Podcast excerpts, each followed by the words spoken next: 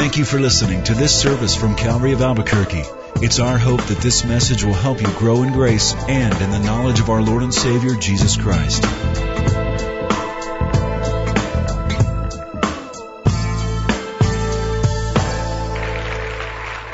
Well, the proposition made famous by over four decades of the television and film series Mission Impossible, which chronicles the adventures of the IMF, the Impossible Missions Force. The clip you just saw is from the latest installment in the film series, which is currently in theaters. Uh, just this past month, it's been the top grossing film worldwide, and it's anticipated that uh, when it runs its course in full, it'll bring in an estimated $600 million. Now, in that clip, we have the main character, IMF operative Ethan Hunt presented with yet another mission. A mission that he can either choose to accept or reject.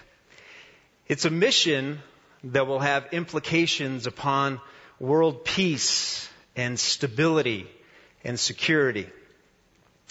And with that many people flocking to the theaters, one thing is clear. There's a lot of people that are interested in what his response to that mission is. Now, tonight, you and I are presented with a mission from God. And this mission is a mission that we can either accept or reject. It's also a mission that will have implications upon our own peace, stability, and security. So if you would please arrive with me at our passage tonight.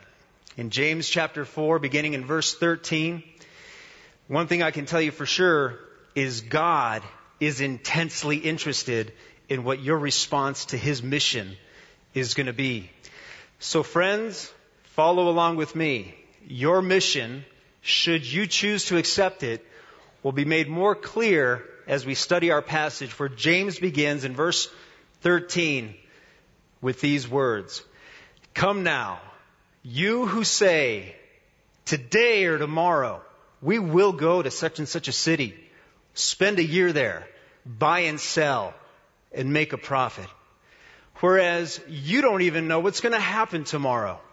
For what is your life? It is even a vapor that appears for a little time and then vanishes away.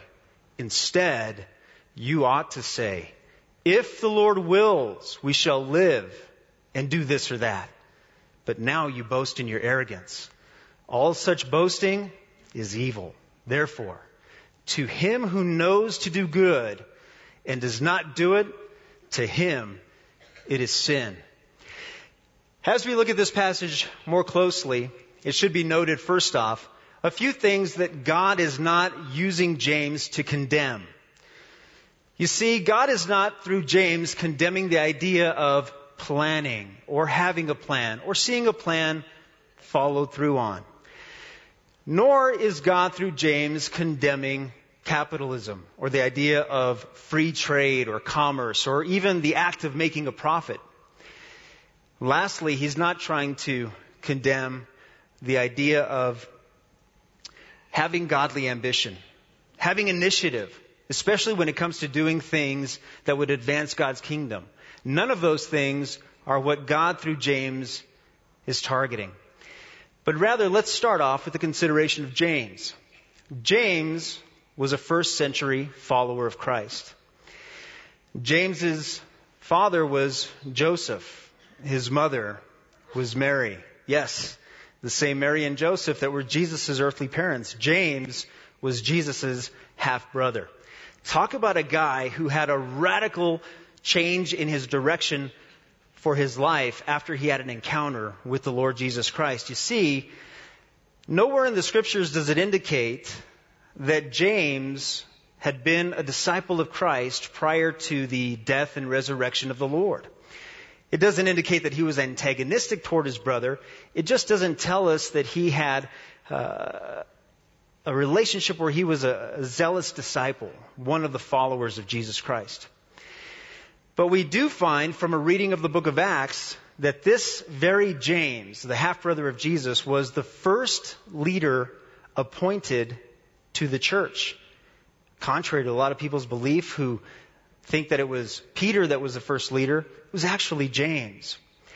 Not only was he the first appointed leader of the church, but he's also credited with this book as being the earliest writing of the New Testament. Most Bible scholars believe that it was written between 44 and 49 AD, and the reason that they don't go beyond 49 AD is because of what occurred in the book of Acts chapter 15, known as the Jerusalem Council. That was a council that involved Jews at the center and their concerns as they were a young church needing to be addressed. And so this council takes place. This letter that James writes is addressed to primarily a Jewish audience. And so one would believe that if the writing of this book occurred after the Jerusalem Council, there would no doubt be a reference made to this council. But because there's not, a date of either 49 or before is what's applied to this book. So yet again, the earliest writer of the New Testament is this James. Not was James, wasn't just writing to a Jewish audience in general, but he was writing to a Jewish audience of believers in Christ. And more specifically, as he refers to them in chapter 1, he refers to them as the 12 tribes scattered abroad. You see, these were groups of believing Jews that were living outside of Palestine. Now, there's various reasons why Jews, even back then, lived outside of Palestine. The earliest reason of which would take us all the way back about five to six hundred years to the destruction of the first temple back in 586 BC. It was upon the destruction of the temple that the Jews fled the area for their lives and for their safety. And so you had some who had scattered generations before, centuries before. You also have other Jews who had just chosen to scatter as a result of perhaps pursuing commerce or trade or maybe a better life elsewhere. But it's better understood that the recipients of this letter that James writes were those believing Jews who had scattered outside of Palestine because they were being persecuted for their faith. They were suffering, again, fleeing for their lives as new believers in Christ, not being received favorably among their Jewish countrymen. So, God moves James to write this letter.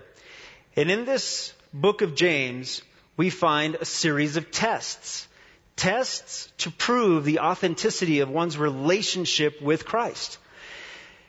I believe God led James to write these tests and present them to this group of believers because James knew that the only way that they were going to ultimately endure these sufferings that were coming from their persecutions was through having a vibrant faith in Jesus Christ. And so by being presented with these tests, it would be an encouragement to the reader who would pass these tests to say, yes, I am in Christ. My faith is solid. And because of that, I'll be able to endure these sufferings. But there's also other benefits to these tests having been presented to this group. In fact, consider those who would be reading the letter, listening to the letter being read, and examining themselves in light of these tests, and maybe discovering some weaknesses in their relationship with Christ, holes in their faith. This would now offer them the opportunity to identify where they were weak and now apply themselves to become strong in these very areas, again, with the purpose of having what it takes ultimately to endure these sufferings, these persecutions. But then there's also another benefit. Perhaps those within the hearing of this book or reading it themselves, they would apply these tests to their lives and perhaps be discovered as not authentically believers. So when we go back to the statement that James makes to this group of people that is our passage tonight, we don't know exactly if he's referring to either some who were believers but had simply grown lax in an area of their walk with the Lord and there was a hole being exposed in their relationship to God, or maybe he's also addressing some of that same group that were in fact not believers at all. The text doesn't tell us exactly who he's speaking to, except to say that more than likely, just as even in a group like this tonight, we could expect that there's a mixed bunch.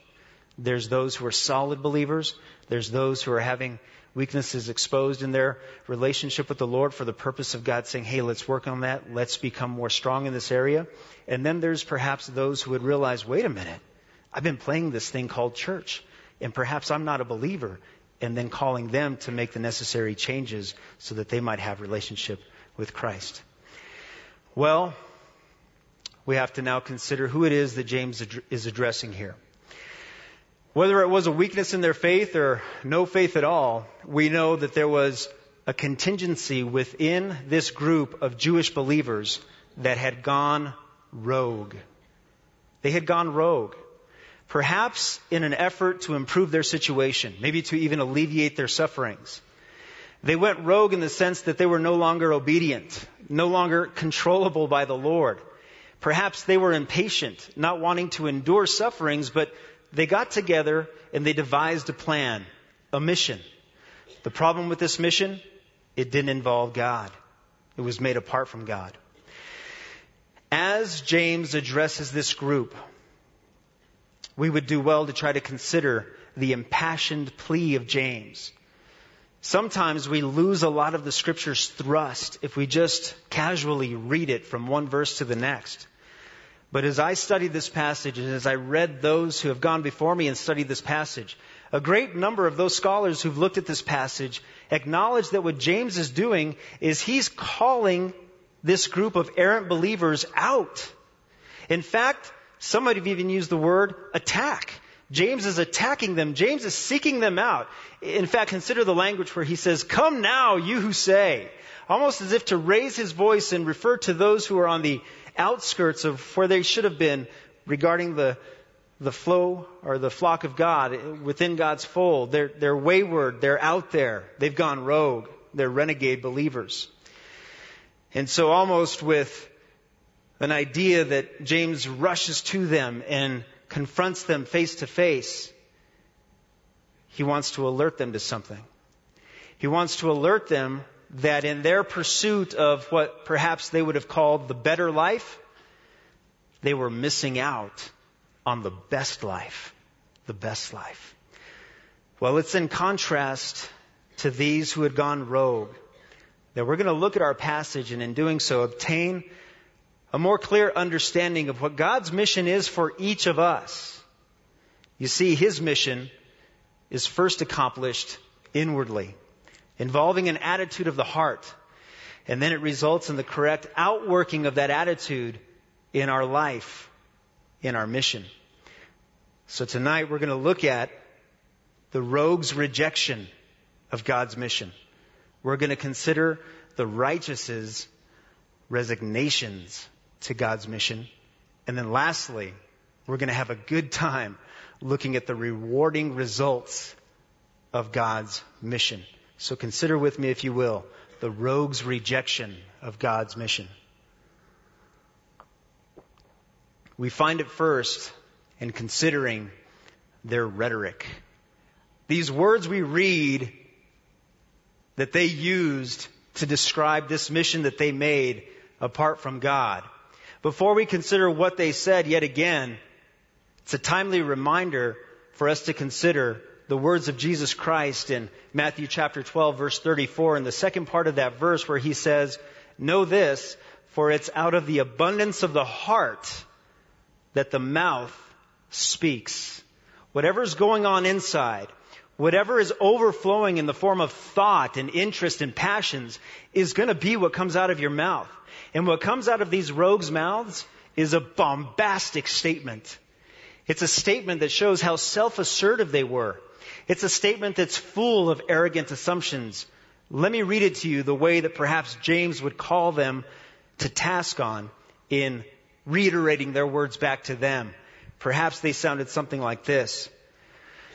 Today or tomorrow, we will go to such and such a city, spend a year there, buy, sell, make a profit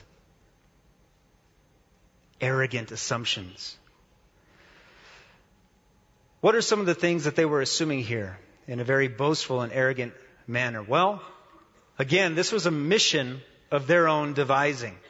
And as such, they arrogantly assumed the timing of their mission, that they were going to be in control of when exactly it would start, today or tomorrow. They also arrogantly assumed the location of this mission, such and such a city. That should not be read or understood as perhaps uh, their consideration of a short list of a few places that they may or may not go. Uh, the original language implies a city that the speaker already had in mind, a place that they had already determined they were going to go. And so they arrogantly assumed we're going to be there. Furthermore, they arrogantly assumed the duration of this mission. One year. They believed they had full control over the timetable of their mission. Furthermore, they arrogantly assumed the agenda of their mission. They were going to participate in commerce, trade, buying and selling. Interestingly, there's no mention of anything that would directly impact the kingdom of God or benefit the expansion of God's kingdom, God's initiatives here on this earth. Buying and selling was their task. They also assumed the results of their mission. We will make a profit. No humble consideration of unforeseen circumstances that could get in the way of them fulfilling their mission seemed to have come to their mind. Perhaps the most indicting of all of their assumptions is found in two words that are found in their statement. It's the words we will. We will. Friends, that is the heart of their problem. They were self willed, not yielding to the mission of God. In response to this bombastic statement, Consider, if you will, James and how he must have sounded to them. Maybe even looking at them with bewilderment as he again speaks very impassioned toward them. He says, wait a minute, you say this whereas you don't even know what's going to happen tomorrow. Then he asks them a question. What is your life? It is even a vapor that appears for just a little time and then vanishes away. You see, James here is actually doing an act of love in trying to reason with them to get them to wake up to the foolishness of their mission and how confident they were in it. He's trying to reason with them to show them that they lacked humility, to acknowledge that tomorrow isn't promised to anyone. Friends, man's plans, the best of them, are always tentative. Man's plans are always tentative, ultimately depending upon the will of God. Furthermore, he's trying to reason with them, pointing out to them that they're spending all of their energy, they're investing their life in the temporal by referring to their life as but a vapor. You see, these would have done well to be benefactors of Peter's description that's found in a later writing in the New Testament, where he describes our life lived on this earth as we walk through this earth. He describes us as sojourners and pilgrims. Friends, the truth is, we're just passing through earth. It's simply a holding cell for our entrance ultimately into an eternity spent with Christ. And he's trying to reason with them, showing them that it's foolish to spend so much of their life and energy on this vapor as it compares to eternity. Lastly, he's trying to reason with them, showing them that, that they lack the proper perspective of who exactly is in control, who's to be making their plans. You see, these could be referred to as living as practical atheists. What is a practical atheist? A practical atheist is someone who with their mind would acknowledge all the truths of scripture to be true. Yet in their day to day life, they live as if God is irrelevant. God has no impact in their life because they don't let Him practical atheists. So that's a consideration of their rhetoric. Now let's look a little bit closer at their rebellion. You see, as we listen to these words, we discover that this group, boy, they're dripping with self-confidence. We might say these were the Donald Trumps of the first century. These might be looked at as the movers and the shakers of their day. Others might point at them and say, you know what? Those are the guys and the gals that get things done. It's unmistakable. They had a well laid plan. What was the problem with their plan? Their mission? Didn't include God. That meant everything. In response to this, James says to them, But now, verse 16, you boast in your arrogance. All such boasting is evil.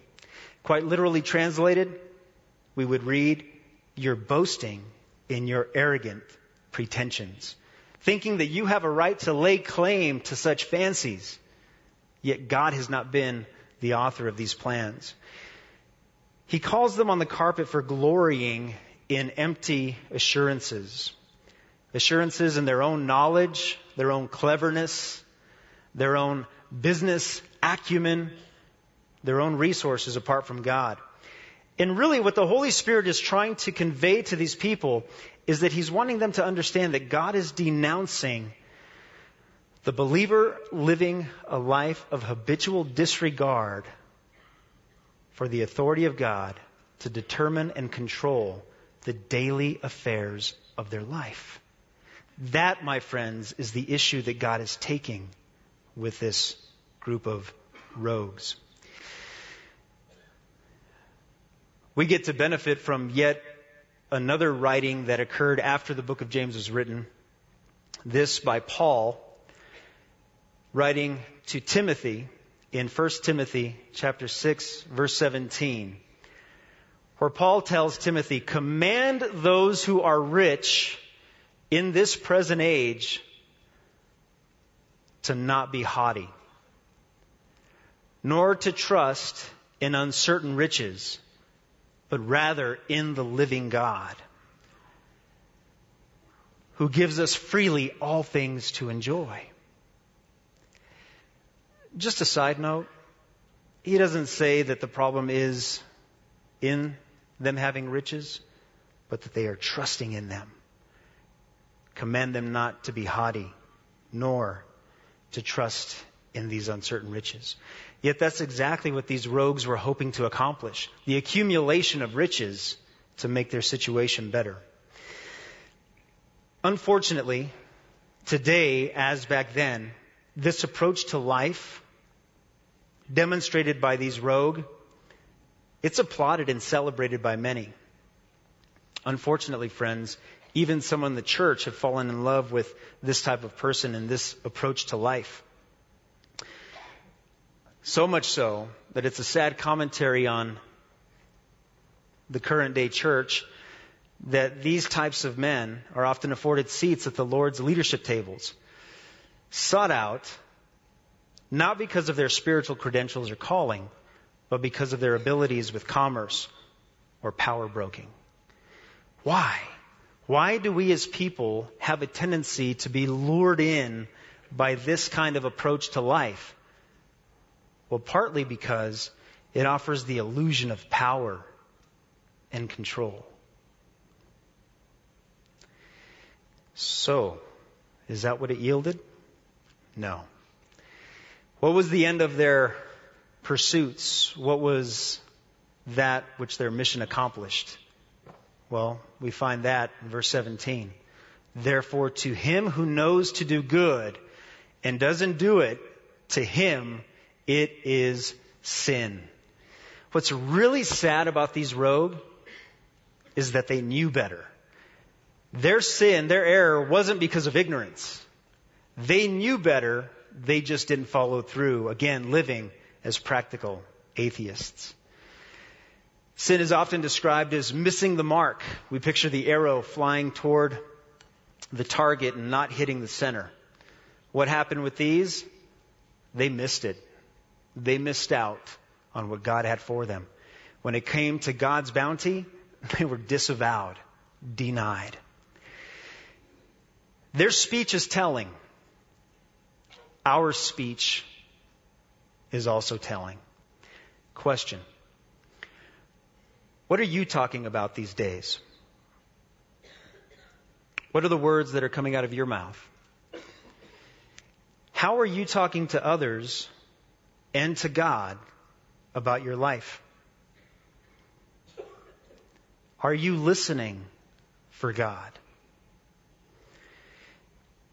Friends, is there an area in your life where you've grown self confident apart from God? If in any way you recognize that there's an aspect of your life in which it mirrors the experience of these rogue, I issue you this challenge.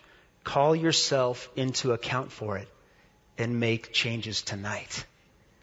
You might ask, well, how do I make those changes? Fortunately, our passage gives us a look, a consideration of those that actually did it right. So now we turn our attention to the righteous's resignations. The righteous's resignations. We find this in the first part of verse 15, where we read, Instead, you ought to say, if the Lord wills. In order to accept God's mission, the righteous need to do some resignings. When I use the term resignation, I use it in two senses, and the first of which is to resign in a sense that you formally give up an office or a position. So what is the righteous supposed to do? They're to resign as commander. They are no longer in charge. They've relinquished the controls. This word if in the statement that these ought to have been saying, this word if is a beautiful word. It indicates the presence of humility. So that the righteous would say of any kind of plan like this, you know what? My hands are off. It's not my call. I don't run the show when it comes to my life. We find an incredibly powerful and beautiful elucidation of this attitude in the letter that Paul wrote to the Galatians, where in chapter 2, verse 20, Paul makes this proclamation I have been crucified with Christ. It is no longer I who live, but Christ who lives in me. And the life I now live in the flesh, I live by faith in the Son of God who loved me and gave himself for me. That, my friend, is somebody who had it right. They understood that when they came to faith in Jesus Christ and that relationship was begun, they resigned as commander in chief of their lives. Additionally, when we consider the idea of resignations, I mean it in another sense as well. I mean it in the sense of one having an accepting, unresisting attitude of submission. And for the righteous, it would be an unresisting attitude of submission to God's command. These are those who have taken great delight to nestle themselves up under the lordship of Christ. Again, our passage, if the Lord wills. Consideration of the Lord. The word Lord is the word kurios. You know that in the New Testament alone, we find it 717 times in 660 verses. That tells us how much importance the Lordship of Christ has in the New Testament the vast majority of those uses of the word kurios is referring to the lordship of God, the lordship of Christ. And notice that we're told that it's the Lord, not a Lord, not the one that I simply report to and maybe others report to somebody else, but we are suppo- supposed to report to the Lord, the Lord God. This refers both to his name and his position. You see, this word kurios combines two elements with reference to God His power and His authority. And the righteous get it. They understand and appreciate that their Lord is all powerful and all in control. We call that sovereign.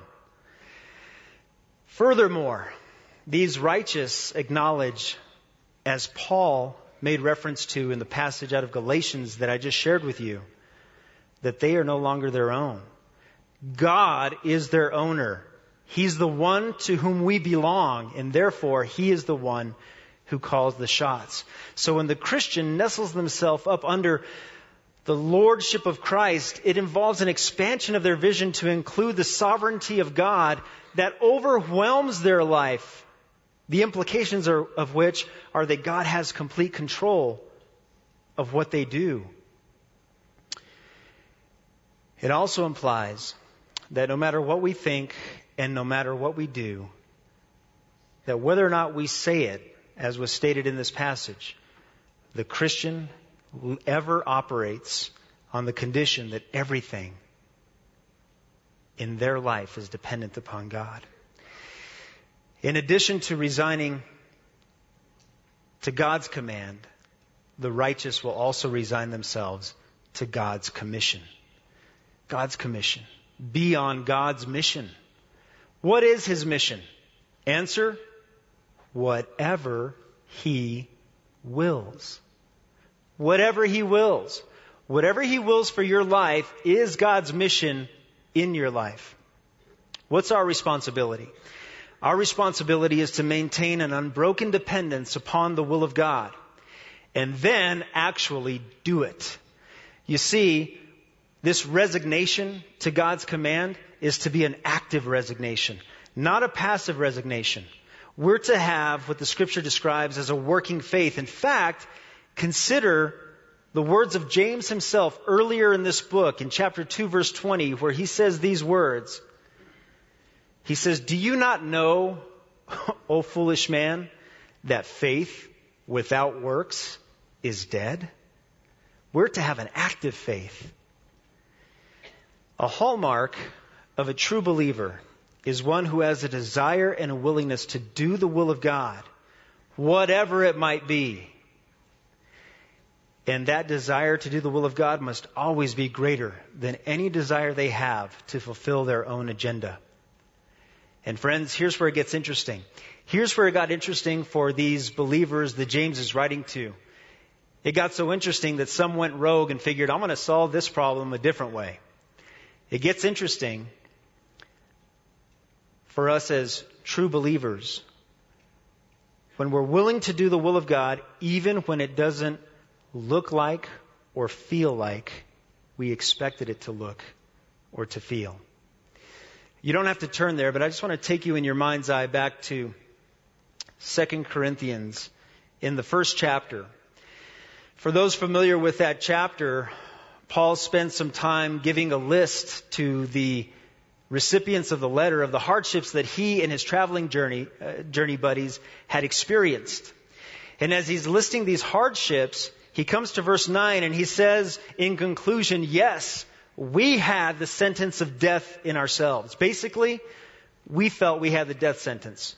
It was over. We were done.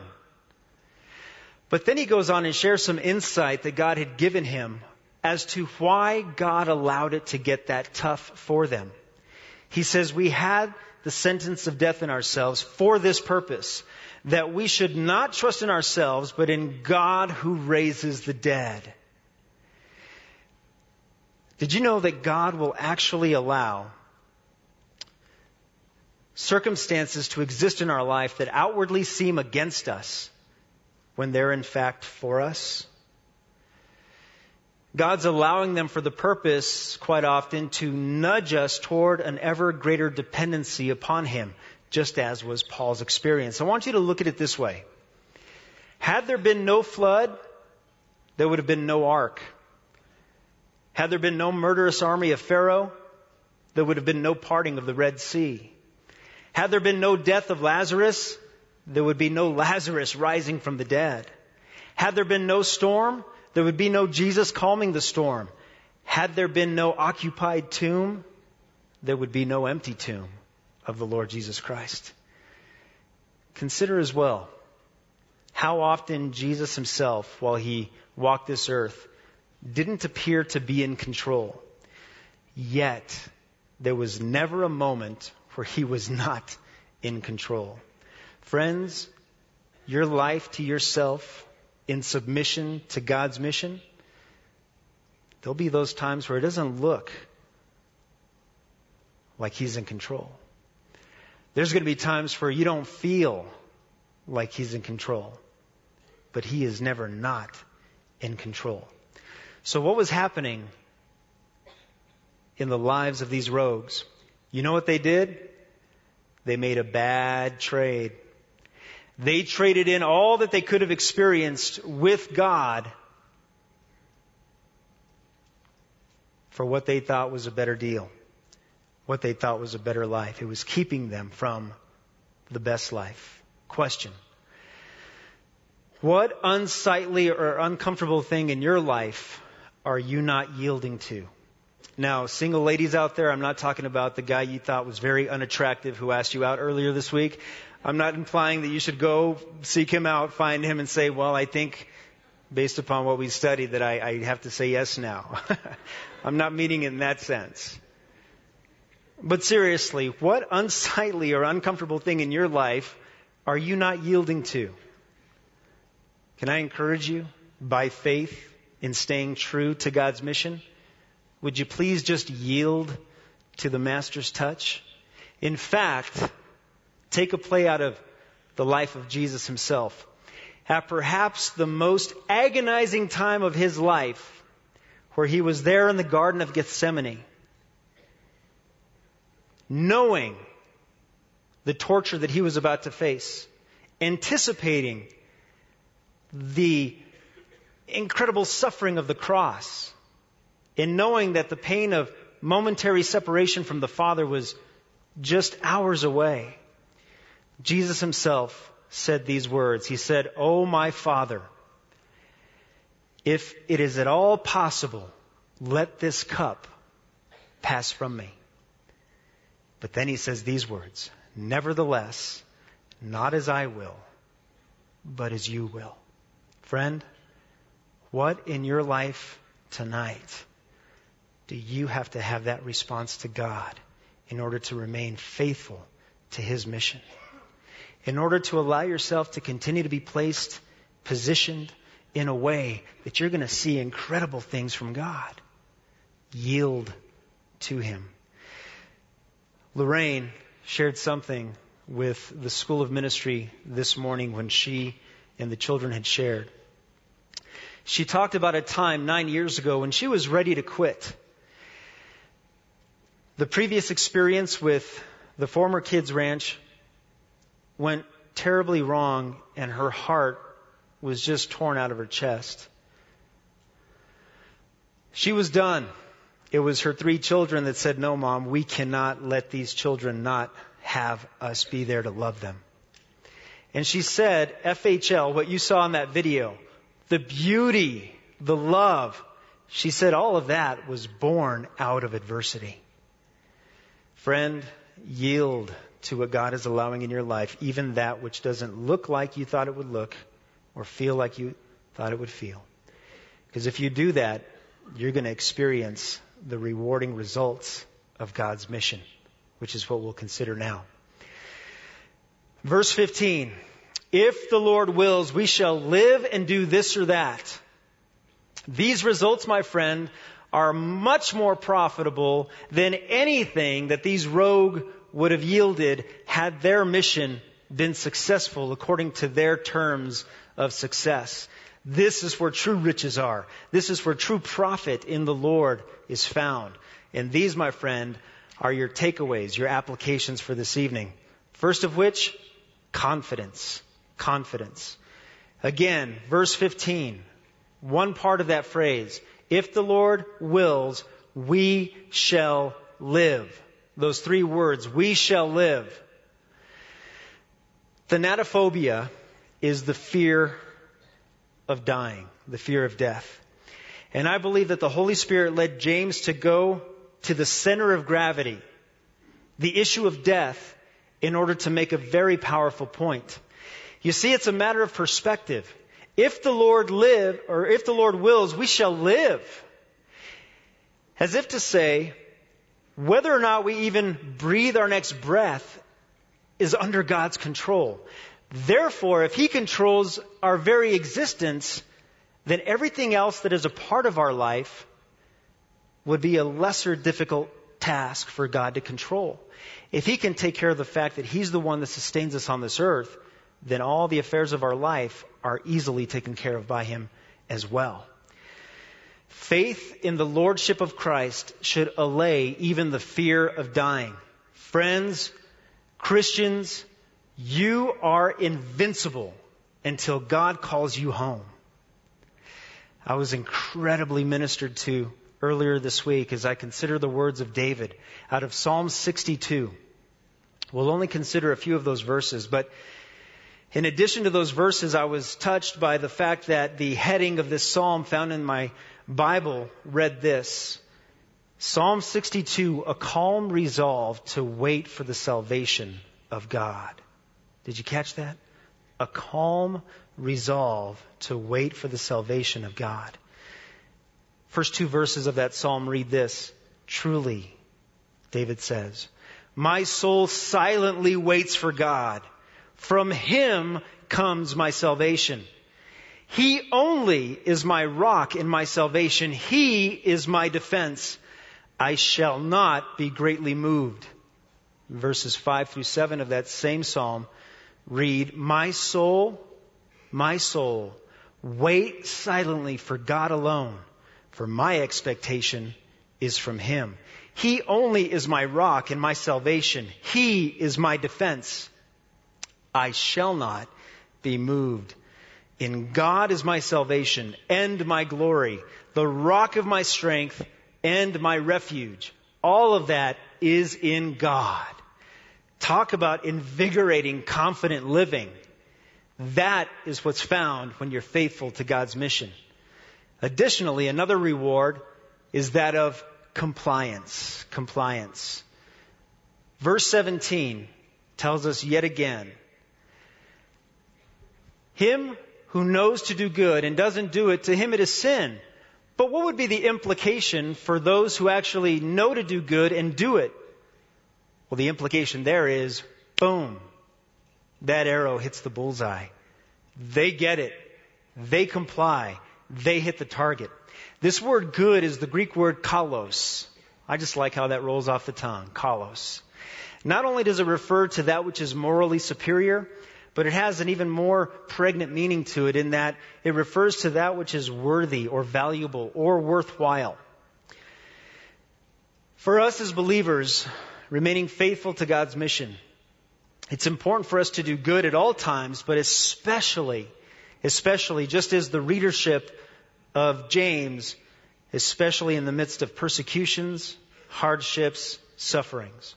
Why? Well, it's in those times, folks, that circumstances don't afford us much blessing. Life is just difficult. Yet, doing good, even when life is difficult, affords us the pleasure of knowing that we are pleasing to God. In fact, it affirms the fact that our life counts. Even when it doesn't look like it counts to many onlookers or it doesn't feel like it counts to us. As we do good, our life matters. It's worth it. It's worth us being here on this earth.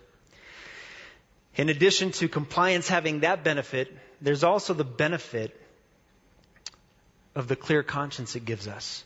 And my friends, a clear conscience makes for a very soft pillow. Furthermore, I like what C.S. Lewis says about the issue of compliance or obedience. He says obedience is the key to all doors. So as we're walking on God's mission, we have the excitement of anticipating what's next because I'm doing good in the Lord. I'm trusting Him. What door is He going to open now? Friend, if you're doing good in the Lord and you're walking faithfully according to His mission, Whatever doors He wants to open are going to blow open. He's going to take you to places you've never imagined before. He's going to use you in ways that you had never fathomed because you're remaining faithful by doing good. Beloved, God is not looking for superheroes. God's not looking for tycoons. He's not looking for power brokers. What is God looking for? you can beautifully understand your mission as God's child, God's operative, knowing that God is looking for faithful obedience. in his children. Staying to the task, sticking to the mission. Another reward is that of creativity. That comes to us in a consideration of James's words where he says, if the Lord wills, we shall live and do this or that. The idea here is that the believers have their eyes open. They're seeking the Lord. They have their eyes open looking for what God's doing now, what God's going to be doing next. And they're perhaps even wondering in their minds, wow, is that where God's going? Is that what He's doing? And as a result, their mind is firing. They're being creative. Now, to say that a Christian is creative, uh, in one sense, is a misnomer. It's a misnomer in that none of us can create anything. The best we can do is rearrange that which God has already created. But even when it comes to the issue of rearranging or reorienting and seeing how God might rearrange our lives, we have this beautiful reward of being able to live creatively. Remember what God declared in Isaiah 43 verse 19. He says, Behold, I will do a new thing. Friends, what new thing does God want to do in your life? What thing that you've been doing that maybe you're growing a little dull doing it, have you considered asking God how He might want you to change things up? how he might want you to reorient, rearrange your life in such a way that you stay faithful to the mission, but he's affording you this ability to be creative and to spice things up. You know that axiom that variety is the spice of life? I believe that comes from the heart of God. And he wants to allow us to have the benefit of being faithful to his mission and in doing so live creatively. I mentioned the fear of dying earlier. Here's another phobia for you Atychiphobia. It's the fear of failure. Do you know, Christian, that as you're faithful to God's mission, you do not need to have the fear of failure? Why? Well, as you're creative, as you're wondering what God's doing next, as you're exploring what it is that He's doing in your life, you can try things out because guess what? If it's not of Him, it'll come to nothing. But if you try something out and it is of Him, He's the one who gives it life. So you don't have to fear failing. You can try it out. If He wants it to flourish, if He wants it to prosper, He'll make it prosper. And lastly, we have the rewarding result of completion. Completion. Again, back to verse 15. If the Lord lives, or wills rather, we shall live and do this or that. It'll get done. Friends, God wins. His will gets fulfilled. God's mission gets accomplished.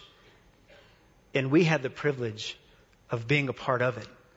It's no wonder why Paul, writing to the Philippians, would make this statement out of chapter 1 verse 6 where he says, being confident of this very thing, that he who has begun a good work in you will complete it until the day of Jesus Christ. If God wills it, it will get done. Friends, that is some good living. Those rewards from being faithful to God's mission should excite us about our life here on earth. So, what is your mission? Should you choose to accept it? It's this. Faithful resignation to the Lordship of Christ, which gives rise to a willingness to demonstrate that trust by remaining faithful to His mission, even when it doesn't look like or feel like you expected.